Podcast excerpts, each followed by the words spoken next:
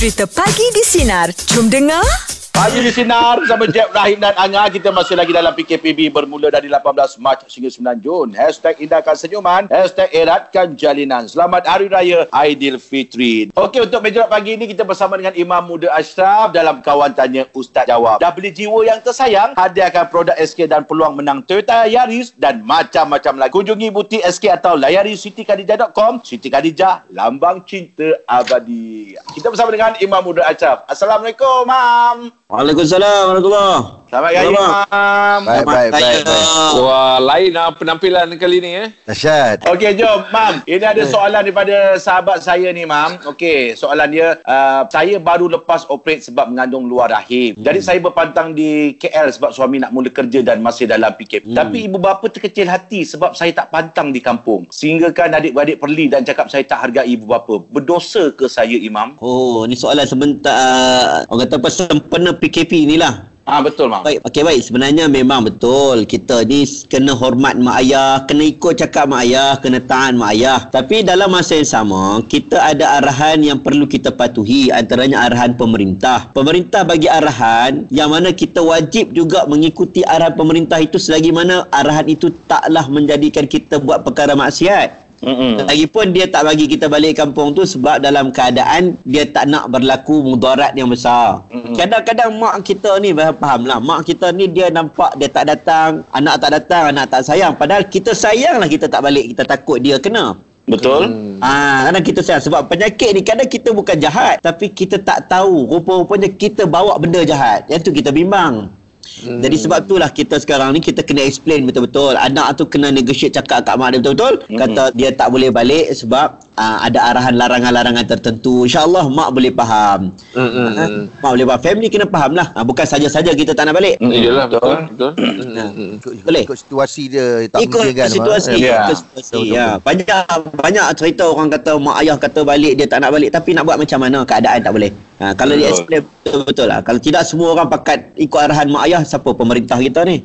Ya, betul. Cantik, Mam. Meja pula pagi ni kita bersama dengan Imam Muda Ashraf dalam Kawan Tanya Ustaz Jawab. Okey, Mam. Mam, saya nak Ini tanya ya- soalan Ah. ah. dulu sebelum Angga tanya soalan yang ni kan tentang Ah. kekeliruan ni. Saya nak tanya, ah, Imam bukan pencetus umah kan? Bukan kan? Imam muda kan? Muda. Ha. Ha. Ha. Ah, masa tu tahun berapa, Mam? 2010. Ah, betul lah. Saya tengok ah, ada macam buat tas mandikan jenazah. Ah, ada ada. Ah, itulah tu saya tengok tu. Hmm. Asal tiba-tiba tanya ni. Tak adalah saya, saya tanyalah sebab tengok masa, video masa tu. tu kan ah, lepas je imam ah, imam apa imam muda kan tak lama lebih lama pencetus rumah kan season dia kan. Ah, ah, ah. Ah, itulah tu saya keliru antara imam masuk pencetus rumah ke dengan imam muda. Dia kalau uh, apa tu ada ada PU depan. Eh, ni imam muda. Dia PU tu mana pencetus rumah lah tu. Oh. Kan ada PU Asma, betul. PU ah. Mana daripada Ah, program. Ah, yelah yelah. Mana yelah. imam ni pun budak reality show juga.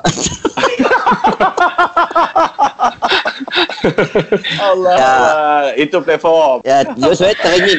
Saya teringin nak masuk maharaja lawak, raja lawak. Ah. Hmm, tak ada rezeki kan? Audition Saya, kan? Oh. saya kot, Mam. Tapi dengan dengan desain macam ni boleh masuk sekali. Okey, Mam. Ini ada soalan daripada... ah, Okey, ah, ah, kena kenapa tu? Kejap, Kalau kejap. kesiannya... Jangan- ah, jangan tu, jangan tu, ah, ah, Okey, tak apa. Kemuskilan ah. keluarga je. Ada kemuskilan keluarga je. Ini daripada Waris Negeri Sembilan yang uh, Rombau Most Wanted tu. Oh, dia tanya soalan.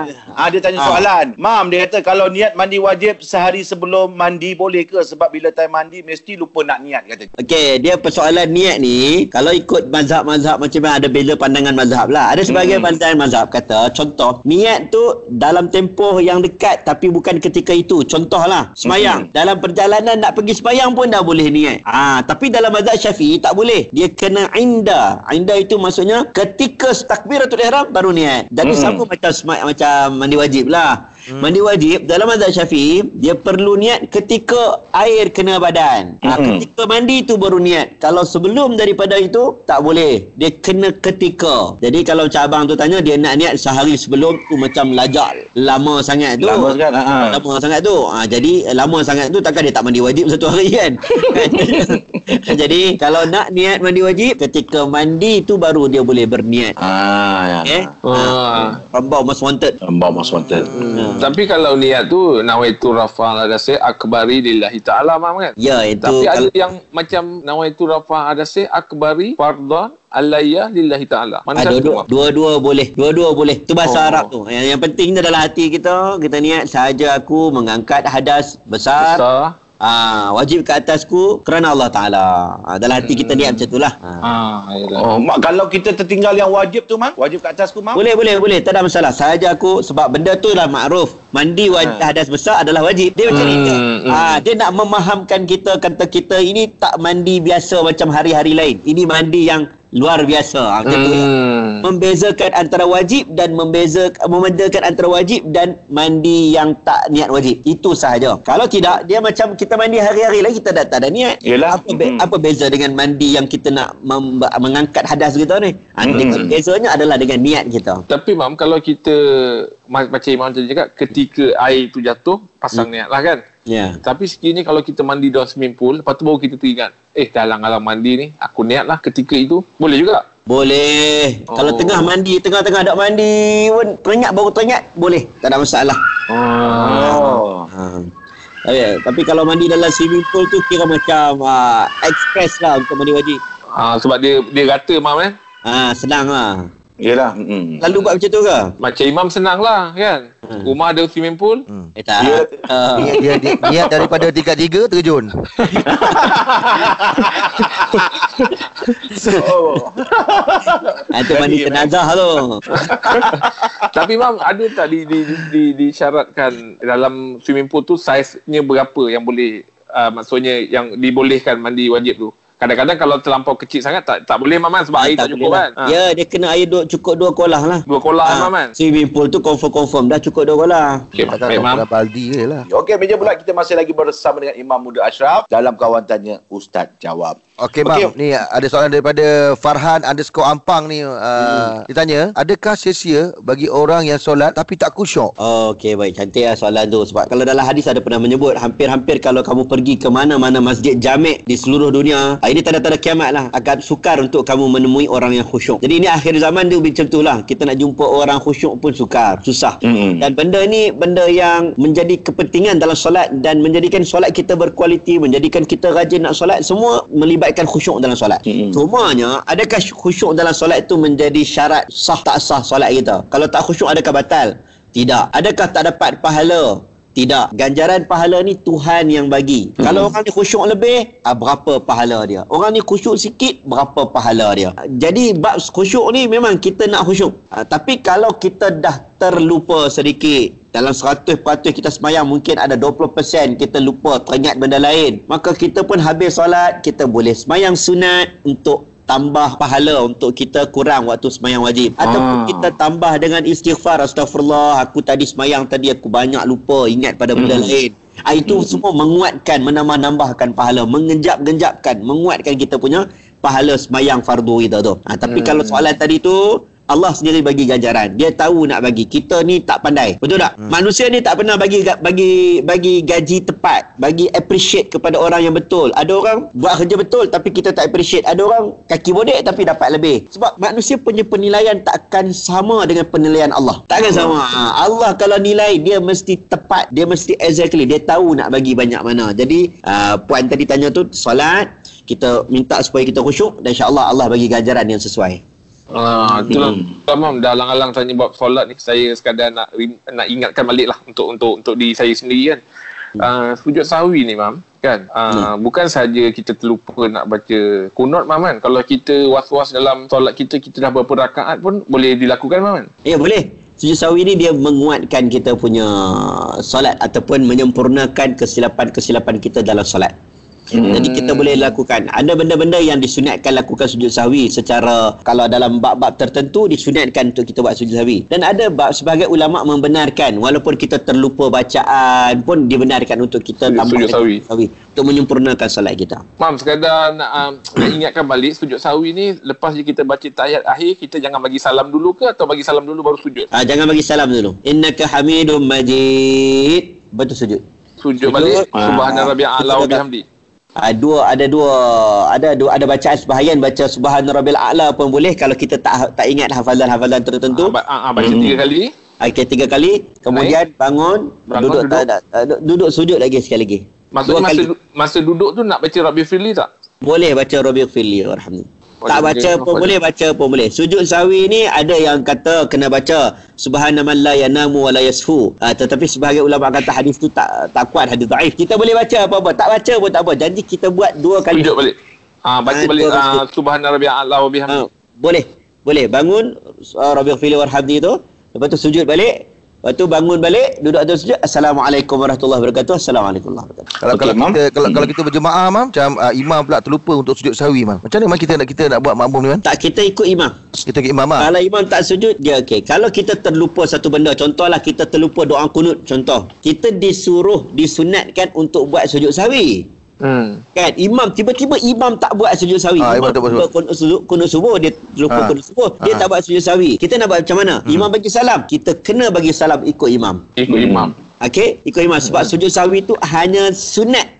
Hmm. Hmm. Ah, bila Hmm. terlupa sunat kita tambah sujud sawi. Kalau tak Hmm. buat sujud sawi pun sah solat kita. Okey, untuk meja bulat kita masih lagi bersama dengan Imam Muda Ashraf dalam kawan tanya Ustaz jawab. Mam, Ya, yang ya. ini ada soalan uh, daripada Capi Encem. Uh, boleh boleh tegangkan tak hukum kita bunuh haiwan liar menggunakan racun yang kita bubuh dalam makanan? Okey, pertama kali, uh, bila kita nak bunuh binatang ni, maka kita kena buat dengan begitu baik. Fa ahsinu dzibhah. Maksudnya kena ada sifat ihsan. Hmm. Walaupun binatang itu binatang liar. Hmm. Walaupun binatang buas. Sebab itulah kalau kita nak bunuh harimau tengah hutan, kalau kita nampak depan kita pun, kita tak dibenarkan untuk menyeksa binatang. Ha, kalau tembak, tembak terus. Kalau nak bunuh, berburu, berburu, tembak, tembak terus. Sama seperti binatang-binatang yang kita sebut tadi itulah. Ha, dalam keadaan macam mana pun dia kena bunuh dengan secepat mungkin. Kalau kita buat korban, diminta untuk kita ni pilih senjata paling tajam, kena bunuh dengan segera, tak tunjuk pisau dekat binatang, tak tunjuk kawan, tak bunuh kawan depan dia. Itu sebagai satu sifat ihsan. Kalaulah orang tu bunuh dengan memberi racun, contohlah tidak ada kaedah lain. Hmm. Melainkan kaedah racun. Hanya kaedah racun saja yang ada. Contoh, Hmm. perlu menggunakan racun yang tidak menyeksa. Racun yang betul-betul membunuh. Bukan racun yang menyeksa orang binatang tu berjam-jam lagi ke sakit. Tidak. Kalau Oh. hanya racun yang dibenarkan. Kalau racun Mm-mm. saja yang berkemampuan pihak tu nak membunuh. Tapi Mm-mm. kalaulah tidak ada kemampuan lain uh, ataupun kita kata ada ke, uh, cara-cara lain, maka cara yang kita gunakan untuk sembelih itu adalah cara yang paling paling baik. Uh, macam sembelih tu kita nak bunuh-bunuh terus kat leher dia, kita tak tembak kat badan dia. Tapi Mm-mm. sebab, cuma kalau berburu tu kita susah nak tembak kat leher, betul tak? Yalah. Ya betul? Ha, nak tembak kat mana kita susah tembak kita tembak kalau kita nampak dia bergodek-godek lagi seeloknya kita sembelih secepat mungkin supaya dia mati dengan kadar segera daripada menyeksa Tapi mam, uh, macam haiwan-haiwan uh, perosak contohnya macam apa? Tikus, Tikus, lipas. uh, lipas tu macam mana cara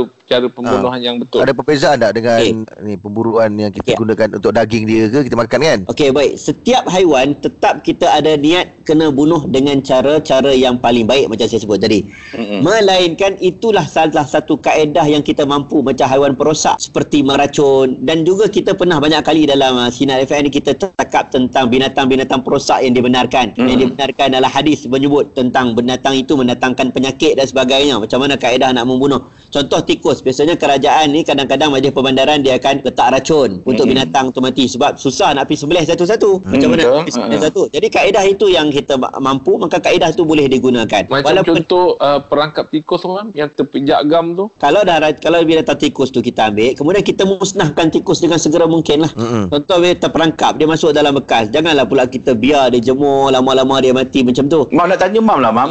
Saya rumah saya tu hari banyak semut. Okey. Yelah saya rumah saya ada budak kecil kan anak saya kan. Hmm, Jadi hmm. saya, jadi saya takutlah dia gigit anak saya pun. Jadi saya belilah satu ubat tu dekat kedai uh, apa aware. Jadi Okey. saya saya letak tepi-tepi rumah dalam rumah lah tepi-tepi rumah semua tu. Macam tu dia macam mana? Lepas tu semut tu tak tak ada tau Mam. Tak datang lagi Ya. tau semut tu. Boleh ke Mam? Dia semut ni ada bab tertentu. Pernah berlaku ada hadis ada juga kisah tentang Nabi Sulaiman semut.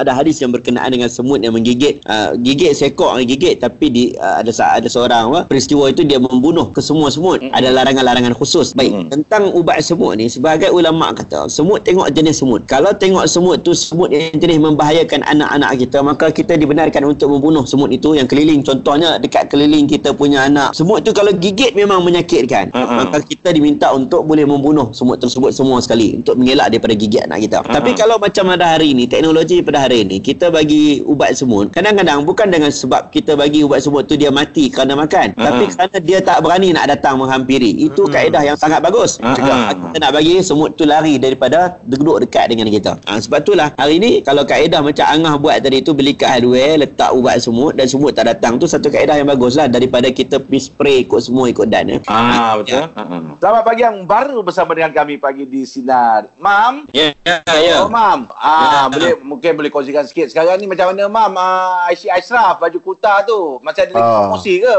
Eh, Alhamdulillah, Alhamdulillah. Ada lepas raya ada lagi promosi. Macam biasa, Angah ni bagus lah. Angah jadi leader saya. Anak-anak Terima pun kasih, satu Mam. family. Satu family tolong saya. Saya ucap terima kasih banyak lah Angah. Mam. Alhamdulillah. Alhamdulillah. Imam pun bagi saya peluang Ah. untuk saya mencari rezeki dekat situ. Dan dalam masa, masa, dalam masa yang sama, Imam ada tim-tim yang mengajar anak saya, isteri saya macam mana kita nak buat bisnes online. Oh.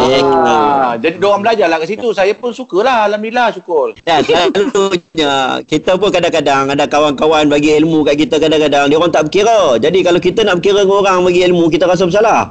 Betul. Sebab tu cantik. Ramai kawan-kawan bagus-bagus. Dia kata Ustaz buat macam ni Ustaz, buat macam ni, buat macam ni, macam ni. Saya rasa macam eh bagus jadi orang ni kan. Jadi Hmm. kenapa tak kita tak share? Jadi kita share pun kita rasa macam dapat pahala kat orang yang ajar aku ni. Betul. Ha, benda-benda Ha, ha. kita kan. Okey lah. Borak jam 8 Kita masih lagi bersama dengan Imam Muda Ashraf Dalam kawan tanya Ustaz Jawab Dah beli jiwa yang tersayang Hadiahkan produk SK dan peluang menang Toyota Yaris dan macam-macam lagi. Kunjungi butik SK atau layari sitikadijah.com. Siti Khadijah, lambang cinta abad. Mam, Ya, ya. Ah, okey mam. Apa perlu buat sekiranya isteri hampir setiap tahun minta cerai? Akbar. Subhanallah. Alah. Ini, ini, ini persoalan yang kita kena faham. Tolak itu adalah hak milik seorang suami. Hmm. Lah, sebab tu bila kita nak berkahwin, kita kahwin tu kita buat uh, pertimbangan betul-betul. Kita Mm-mm. buat pertimbangan betul-betul. Sebab itulah bila nak kahwin ni dia bukan benda main-main. Kita tak nak nanti bila kita buat perjanjian akad, lepas kita buat perjanjian akad dengan betul, kita bagi mahar, lepas kita bagi mahar, kita nak bina keluarga, ada anak isteri dan sebagainya, ada hukum hakam yang telah tertakluk dengan sebab pernikahan, Mhm. yang dah jadi mahram selama-lamanya mak mertua jadi mahram yang ni tiba-tiba dengan semudah untuk itu kita nak minta cerai melainkan perceraian itu dalam keadaan memang ada hajat dan keperluan. Hmm. hajat dan keperluan maksudnya tak boleh selamatlah keluarga nak macam mana? Yalah. Ha, Islam buka jalan pintu keluar namanya perceraian. Tapi kalau dia selalu meminta cerai maka kita kena faham ha, minta cerai banyak-banyak kali ni tak bagus. Ha, tak bagus. Sebab kena ingat cerai itu adalah pada pada hak suami Ha, Hmm. suami kalau kita dalam keadaan kita minta cerai itu memang ada keperluan yang memang mendesak. Suaminya tak bertanggungjawab dan sebagainya. Fa imsakum bi ma'rufin aw tasrihum bi ihsan. Bila dah jaga, dah dah ada isteri dia tak jaga betul-betul. Maka Quran kata kalau kamu tak boleh tahan dia dengan betul, fa imsakum bi ma'ruf wa tasrihum bi ihsan. Lepaskanlah dia dengan cara baik. Suami tak nak lepas dengan cara baik macam mana? Ha, maksudnya Ya, dia, tak- ha, dia tak nak lepaskan. Dia buat penganiayaan tapi tak nak lepaskan. Maka Hmm. waktu itu isteri kalau minta cerai tidak menjadi kesalahan. Ha, isteri bercakap, ni tak ada sebab. Tak ada sebab. I rasa tak nak kat you lah. I rasa I suka dekat orang lain. Ah, Itulah yang tak boleh. Tapi kalau ada berlaku penganiayaan, berlaku ketidakbaik yang tak boleh diselesaikan, maka menjadi harus untuk seorang isteri minta cerai bagi seorang suami. Tengok keadaan. Eh? Okey, Mam. Okey, Ya, Mam. ha. Yang ini nak tanya, ah, okey, daripada Muhammad Rosli 12. Dia kata, soalan saya, ketika solat, boleh ke kita pegang handphone untuk baca surah semasa solat? Okey, baik. Uh, ni dalam bab semayang melihat kepada mushaf. Berlaku pada zaman Nabi dulu iaitu Aisyah radhiyallahu anha. Aisyah ni isteri Nabi. Mm-mm. Dia pernah ada seorang budak, seorang hamba nama Zakwan. Zakwan ini dia jadi imam kepada Aisyah dalam keadaan melihat mushaf. Jadi melihat mushaf ni menjadi perdebatan para ulama tentang uh, macam mana melihat mushaf. Ada sebahagian letak mushaf di depan. Mm-mm. Ada sebahagian yang memegang mushaf. Ah lebih kurang dia pegang macam ni ah. Ha, pegang mushaf baca. Ah. semayang.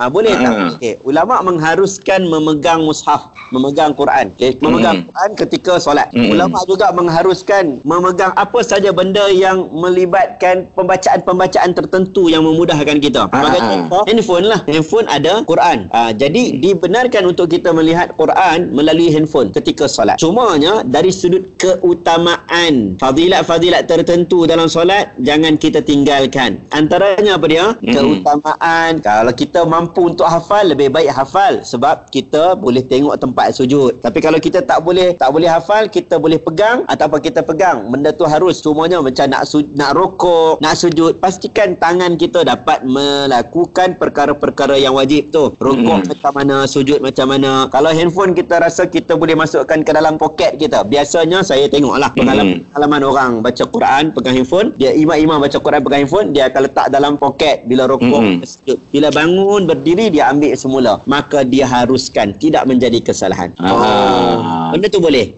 Ha, kena cuma kita ke dalam mazhab syafi'i ni kena jaga-jagalah pergerakan-pergerakan kita janganlah banyak sangatlah buka lah ha, sebab itu saya sarankan siapa yang nak jadi imam nak pegang handphone nak tengok Quran saya sarankan dia buka plane mode apa tu orang kita panggil orang Ah, play mode lah tu. Ah, ah. Ha, Tutup. jangan sagi ha, buka Quran saja. Sagi tengah buka Quran notification masuk WhatsApp kau menjawab lah pula dekat WhatsApp tu susah lah pula. Hmm. Ha. Mana Ah, cara yang apa macam dia, menggunakan cara yang macam menggunakan uh, Quran besar tu mana eh Duduk- letak kat Ah, depan ya. tu boleh baca sebab mudah nak membaca kan. Betul. macam, Ah. macam saya macam saya sendiri saya suka Quran besar kat depan sebab Ah. tak, ada- tak ganggu kita punya tangan ganggu tak kan? nak apa semua senang. Ha, kita Tak- tengok belajar kita tengok stand dia kan. Hmm. Ya, relax sikit lah. Taklah banyak benda terhalang. Pergerakan pun tak banyak sangat. Tapi, tapi mam, uh, sekadar bertanya je mam, uh, Eh, kalau kita betul, uh, uh, solat menggunakan uh, Quran tu di depan, dia mengganggu khusyuk solat kita tak? Sebab solat ni dia mau tak mau kita kena baca juga Quran. Mm-mm. Ada rukaran. Dia tak mengganggu tu bergantung pada orang lah. Kalau orang tu dia rasa mengganggu, ganggulah. Kalau ada orang memang dia baca konsentrasi dia pada ayat Quran,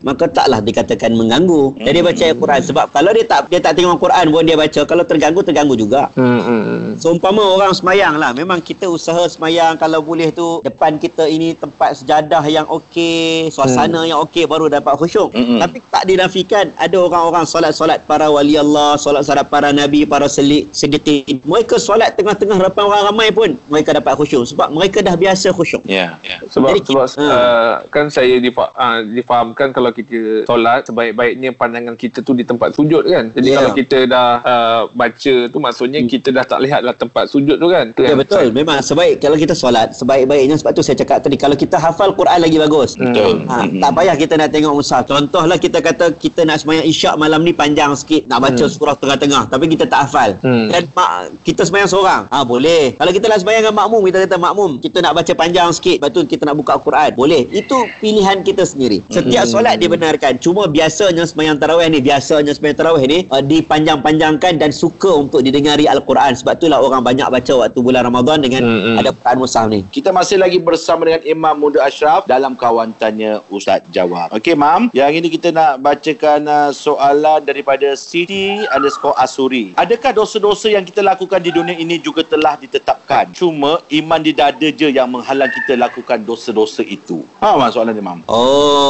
dia cerita bab qadar lah, takdir. Hmm. Takdir. Ha, betul. Ramai orang dia, dia, dia, dia, dia lupa dengan pengetahuan Allah. Dia tak reti nak beza antara pengetahuan Allah dan ketetapan Allah. Af'an Allah. Ada ini bab akidah. Memang panjang cerita ni. Ada kata Allah dah tahu dah dosa kita. Orang tu masuk syurga, neraka. Allah tahu dalam pengetahuan ilmu Allah. Jadi untuk apa kita pula nak kena buat? Kalau Allah dah tahu. Kalau aku tak buat. Maksudnya Allah sudah menetapkan aku tak buat. Benda ni selalu dah orang fikir. Sepanjang bertahun-tahun, beratus-ratus tahun ilmu tentang takdir ini uh, ulama bincang. Antaranya dia katakan contohnya, untuk apa aku solat? Kalau aku solat, Allah dah tahu dah aku masuk syurga neraka. Dan kalau aku tidak solat sekalipun, bermaksud Allah telah takdirkan aku tidak solat. Baik, ini salah faham dari sudut takdir ataupun Hmm. ilmu Allah. Hmm. Allah tahu, tapi persoalannya kita tak tahu apa takdir Allah pada kita. Hmm. Adakah Allah takdirkan kita masuk syurga neraka? Kita tak tahu. Dan Allah juga ada takdir ataupun kita panggil qada, ada takdir yang mana menetap, mubram, ayat, muallak dan sebagainya lah. Ada takdir-takdir Tuhan yang boleh bersifat ikhtiari, boleh bersifat uh, berubah dengan ikhtiar kita. Ada takdir Tuhan boleh berubah dengan doa kita. Ini semua perbahasan-perbahasan ulama yang panjang lah tentang Hmm. tentang benda ni. Jadi kalaulah kakak tadi tanya, adakah kita berdosa? Uh, sedangkan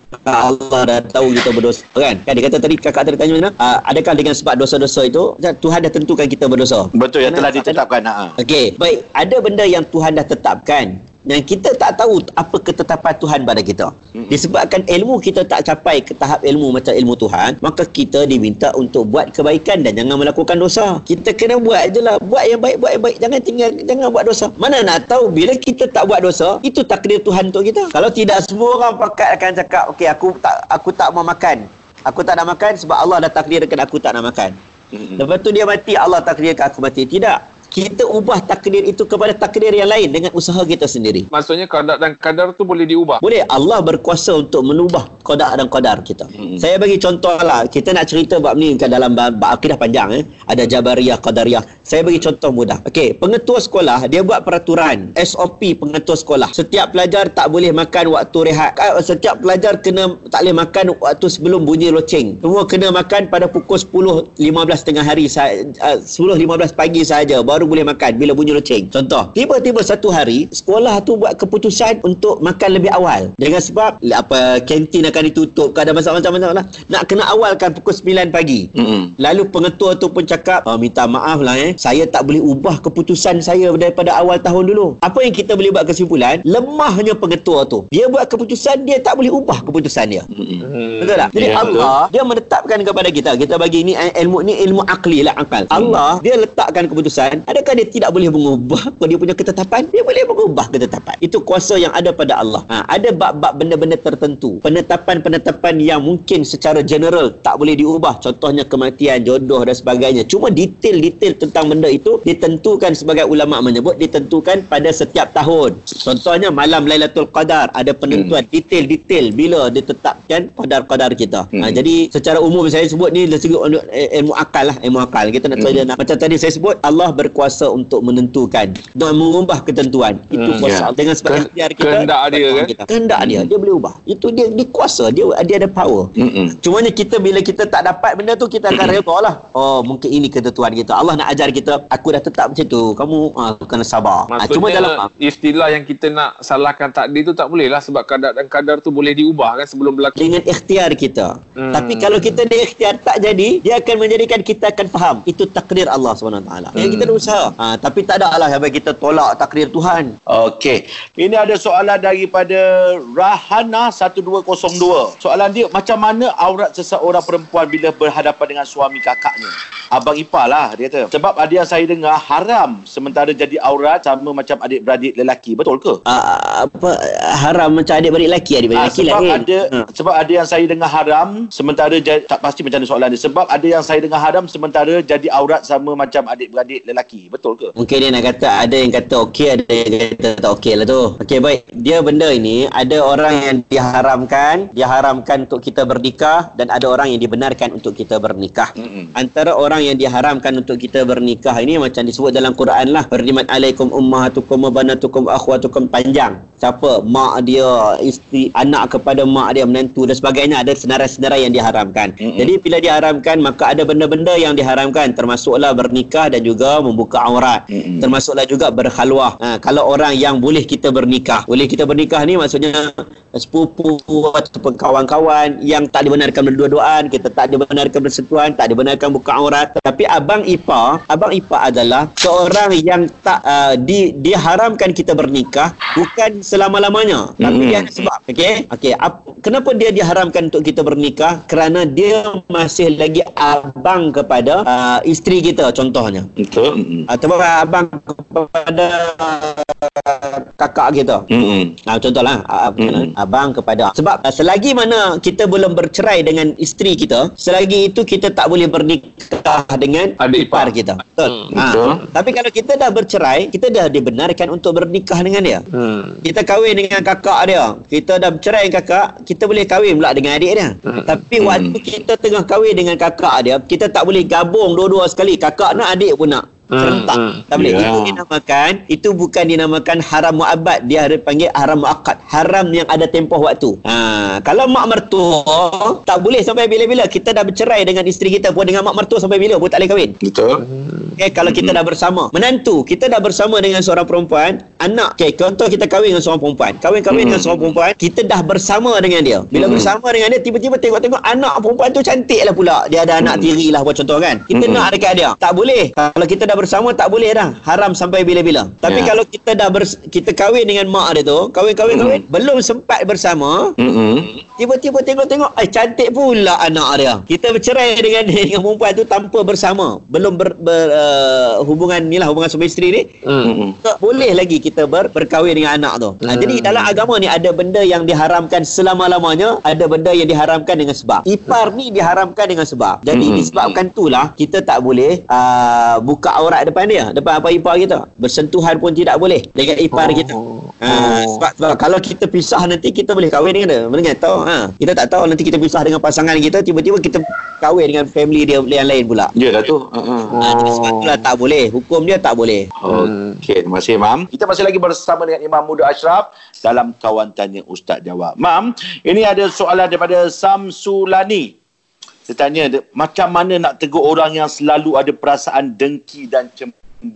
Orang dengki dan cemburu ni ada di mana-mana. Dalam Quran pun sebut, ha qul a'udzu birabbil falaq, surah al-falaq. Wa min syarri hasidin idza hasad. Ada orang yang mana dia hasad, dia benci, dia dengki. Hmm. Cemburu tu pun biasa kita dapat. Nabi sallallahu alaihi wasallam sendiri pun Oh, tak kacau, Alhamdulillah. tak kacau orang, tak buat apa-apa kat orang pun orang hasad. Kalau kita baca dalam sejarah, Nabi tak pernah kacau family orang, tapi orang fitnah family Nabi. Mm-mm. Nabi tak pernah ganggu orang dalam surah hasad, surah dengki tu yang Mm-mm. diceritakan bahawa Nabi pun disihir. Nak nak nak bagi tahu orang jahat, orang buat nakal kat orang, orang dengki kat dia, itu biasa. Mm-mm. Orang jahat, orang baik tak pernah kacau orang, orang dengki kat dia pun ada juga. Ha, kita susah nak nak nak nak, nak agak tau orang keliling yang siapa tak suka. Sebab itu Imam Betul. Syafi'i, Imam Syafi'i dinasihati oleh Imam Malik. Imam Malik nasihat dia dia kata ada benda-benda yang kamu kena elak takut orang iri hati dan dengki. Dia tak kata tak boleh, dia kata cuma elak, takut-takut orang dengki. Ha, Hmm. contohnya apa dia ada nasihat, dia kata janganlah kamu tunjuk sangat tentang umur kamu kepada orang yang mungkin dengki dengan umur kamu. Sebab ada orang kadang-kadang dengki, dia tengok dia ni muda sangat, alah kau bukan pandai sangat, kau muda. Kalau dia Hmm. tua sangat, dia kata alah kau dah tua, kau tak faham erti orang muda. Hmm. Nombor dua, dia kata janganlah tunjuk sangat tentang kebahagiaan rumah tangga kau.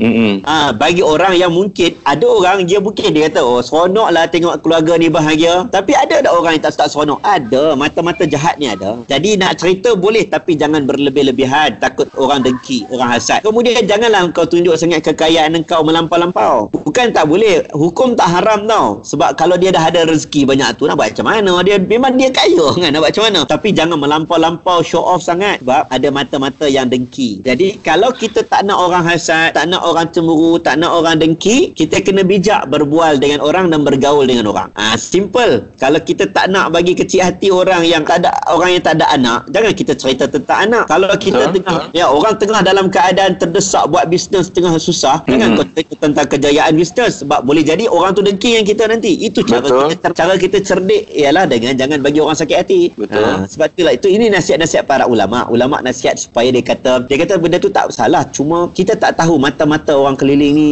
tak semua mata yang baik Tapi sekarang dah jadi macam kebiasaan pula bila marketing tu ditunjuk-tunjukkan harta tu. Jadi Hmm. itu kalau pandangan Imam sendiri langkah yang baik ke? Saya tengok benda ni kalau betul-betul dia buat atas dasar berniaga 100% dia boleh ulama kata harus sebab apa kerana benda itu adalah dasar marketing dia untuk orang menjadi ejen dan menjadi stokis Inspirasi pada orang lain lah, Mam. Eh? Okey, okey. Tetapi sebab tu ulama kata dia tak kata haram. Dia kata jangan berlebih-lebihan. Dia kata Hmm. takut-takut orang berlebih-lebihan. Biasanya, biasanya orang tunjuk tu tunjuk lebih-lebih tu nak bagi orang tertarik. Cuma kita kena hadapilah. You macam ni ya. You berdiri di tepi pantai, you bersedialah kena di lambung Ombak. ombak. Jadi you buat decision, contohlah kalau kita buat bisnes, Angah kaya. Angah rasa Angah nak bagi orang Amin. ramai nak, nak jadi ejen dia. Angah kata kalau kamu jadi ejen saya, kamu boleh dapat begini begini begini begini. Mm-mm. Angah pilih macam tu. Bila Angah dah show off macam tu, Angah kena bersedia untuk menghadapi orang-orang yang jahat. Hmm. Betul? Tapi kalau Angah rasa macam aku nak guna kaedah lain lah, aku tak nak guna kaedah tu lah sebab takut nanti orang dengki dengan aku, pilihlah kaedah lain yang lebih baik daripada kita show off kita punya kekayaan. Betul betul. Okey, Mam. Kita nak terima kasih banyak, Mam, untuk uh, kau tanya Ustaz jawab hari ni, Mam. Allah. Uh, kami tu mendoakan Padu lah jawapan. yang baik. Lama tak jumpa. Jawapan padu-padu. Ya, Imam kasih. Allah Akbar. Pagi di Sinar bersama Jeb, Rahim dan Angah kembali memeriahkan pagi anda Isnin ini bermula 6 pagi hingga 10 pagi.